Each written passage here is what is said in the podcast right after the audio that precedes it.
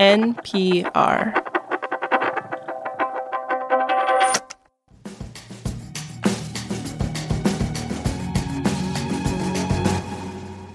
This is The Indicator from Planet Money. I'm Darian Woods. And I'm Wailin Wong, and you are listening to Indicators of the Week. Indicators of the Week, Alexi Horowitz Ghazi edition. Pew, pew, pew. Hello, hello. Happy to be here. Let's do this. Alexi joins us today from Planet Money. Hi, Alexi. Thanks for having me. It's so good to have you, Alexi. And for today's show, we're going to check the pulse of global economic growth. We're also going to see whether Tupperware has a future. And we're also going to look into HBO Max's puzzling rebrand. All that after the break. Support for NPR and the following message come from Fisher Investments. SVP Judy Abrams shares how their fiduciary duty comes to life while helping clients plan for retirement. As a fiduciary, we must make decisions in our clients' best interest. So we work with them in consultation to be on a glide path so when they want the option to retire, that portfolio is still going to keep working for them at this stage of life. Learn more at FisherInvestments.com. Investing in securities involves the risk of loss. Indicators of the Week. First up, Darian Woods. So, my indicator of the week is 2.8%, which is how much the International Monetary Fund, the IMF, expects the world's economy to expand this year.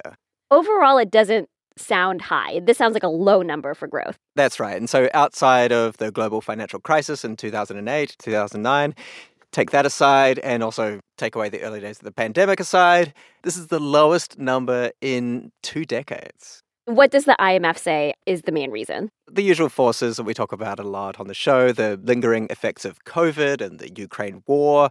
Uh, also, a lot of other countries are raising interest rates to fight inflation, just like in the US. That slows down lending and investment. And what's interesting is you kind of have two stories here. You've got the high income countries and the lower income countries. And so, in the lower income and maybe middle income countries, they were at 4% growth last year, and it looks like it won't change that much this year. Uh, but the big decrease comes from higher income countries like the US and Germany, where as a whole, growth is projected to be a paltry 1.3%. And then within that overall 2.8% growth rate that you mentioned for all countries, I imagine there's some countries actually going backwards who are seeing their economies contract, right? That's some real misery happening. Yeah, so take the UK. That is projecting a little bit of negative growth this year. This is not good for material well-being. But, you know, there was some hope this week from the IMF. The organization's managing director, Kristalina Georgieva, said that she didn't believe that global banking had entered a crisis after all the turmoil with Silicon Valley Bank and Credit Suisse. I guess that's something. So the report was released on a Tuesday, and then with all the negative reaction from the press and from policymakers and everybody, on Thursday she actually said, Look, I mean, let's put this in perspective. We are not in a global recession. And she said that the key is to monitor risks that might be hiding in the shadows. I'm sorry, was this meant to soothe everyone's worries? Because when she talks about hiding in the shadows, I'm actually more scared now. I'm like, what? What what are the risks hiding in the shadows? I guess the mood is kind of lackluster and watchful rather than, uh, I don't know, screaming and jump off the ship. Okay, I'll just settle back into my usual ennui then. And while you settle down, Wailin, uh, let's hear from Alexi. Alexi, what is your economic indicator? My indicator this week is 130 million. That's the number of subscribers that the media company Warner Brothers Discovery is hoping to reach by 2025 with the help of its brand new streaming platform. Another new streaming platform? No. Sorry to report it, Wailin. That's right. Earlier this week, Warner Brothers Discovery, the company behind HBO Max, announced they're rolling out yet another new streaming subscription service, the latest in a long line of them. There was, of course, HBO Go, which was followed by HBO Now, which were both overtaken by HBO Max back in 2020. And now, as of May 23rd of this year, HBO Max will also be tossed into the dustbin of streaming history for something new. Wailin, you have any guesses about the name? HBO Animaniacs? HBO Shark Week All Week? That is close, but uh, sadly, no, they went a little more of a simple route. Uh, they just dropped the HBO part of the name and called the service Max. Well, honestly, like I have subscribed to all those iterations of HBO that you mentioned, and I'm like, how many times are they going to change it? What gives? The thing to know about why they're doing this goes back to this merger. You may remember back when Warner Media and Discovery merged last spring. They made this new company, Warner Brothers Discovery, which was then saddled with around $55 billion in debt. And so their leadership went on this kind of brutal cost cutting spree. They laid off thousands and unceremoniously removed a bunch of streaming shows from HBO Max, including prestige blockbusters like Westworld. Well, I really enjoyed the Planet Money episode you did on this, where you were like a streaming sleuth and you tried to figure out what happened to all of these beloved shows that just suddenly evaporated. Thank you for the plug, Wailin. Uh, yes, go check that out if, if you're all uh, interested in where these shows went. Anyway, Warner Brothers Discovery is now hoping that this new reimagined streaming service, Max, will be kind of the light at the end of the tunnel after all this restructuring. The company's aiming to combine HBO's audiences, which tend to skew toward young men, with the predominantly female viewers drawn to Discovery's unscripted reality shows like Fixer Upper or Dr. Pimple Popper. And by removing HBO from the name of the platform, they're signaling that this whole thing is more family friendly. And by putting all this content together, they're hoping to make a sort of mega service that'll be able to compete with the Netflixes and Disney Pluses of the world. Because their audience isn't as big as those other ones? Right, right. Now, even with that target number they announced, the 130 million subscribers they're hoping to get by 2025, that would still be around 100 million subscribers less than Netflix has right now. But their leadership has said repeatedly that Warner Brothers Discovery is more focused on profitability than subscriber numbers. Well, for all of my grievances, I will be one of those subscribers, so I guess they're well on their way. they win in the end. Yeah. And now it is time for my indicator, and I'm going to play a sound for you guys and have you guess what it is. Are you ready? All right, sounds like a bit of a mess. Yep, that's the sound of all my plastic containers falling out of the kitchen cabinet where I store them.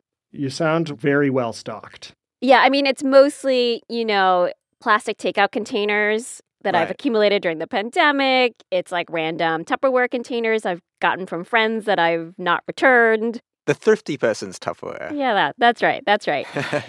And, you know, I think that you could say that this cacophony is like a sonic metaphor for what's happening with the company Tupperware. My indicator is $705 million. That's how much the company has borrowed under a credit agreement that it now is having trouble paying back. In fact, Tupperware warned this week that it could go out of business altogether. Just because of this loan? Well, the loan is just part of the story. So, Tupperware sales have been declining, even though they've been trying to branch out beyond the traditional direct sales model that they're known for. I've heard about these Tupperware parties. How many have you been to? Zero. Oh. Sadly, if anyone has an invitation, I will consider it. Well, I mean, I think that's part of the issue. it's like right. not enough invitations going right. out. But you know, you've heard of them because the company did pioneer this model of having people, and by people I mean women who didn't work outside of the home, host these Tupperware parties. But then today, even though their brand name is synonymous with food storage, there are so many options. Tupperware is no longer the only game in town. And they did start selling their products in places like Target, but it seems like that might not be enough to revive their sales. And then the company is having other financial problems. Its borrowing costs have gone up because the Fed has hiked interest rates, and it's facing a class action lawsuit from investors who say the company had shoddy internal controls, like it's had to restate some of its financial results because of mistakes. Shoddy internal controls. This sounds a little bit like your kitchen cabinets. Yeah, you're not wrong. But my cabinet organization is probably easier to fix than what's going on at Tupperware. The company says it's trying to line up financing, maybe going to sell off some real estate, and we'll have to see whether it can turn things around in time. All right, fingers crossed for all my leftovers. All right, thanks, Wailin, and thank you, Alexi. Another Indicators of the Week. This show was produced by Corey Bridges with engineering from Catherine Silva. It was fact checked by Sarah Juarez. Matt Laser, senior producer. Kate Concannon edits the show, and The Indicator is a production of NPR.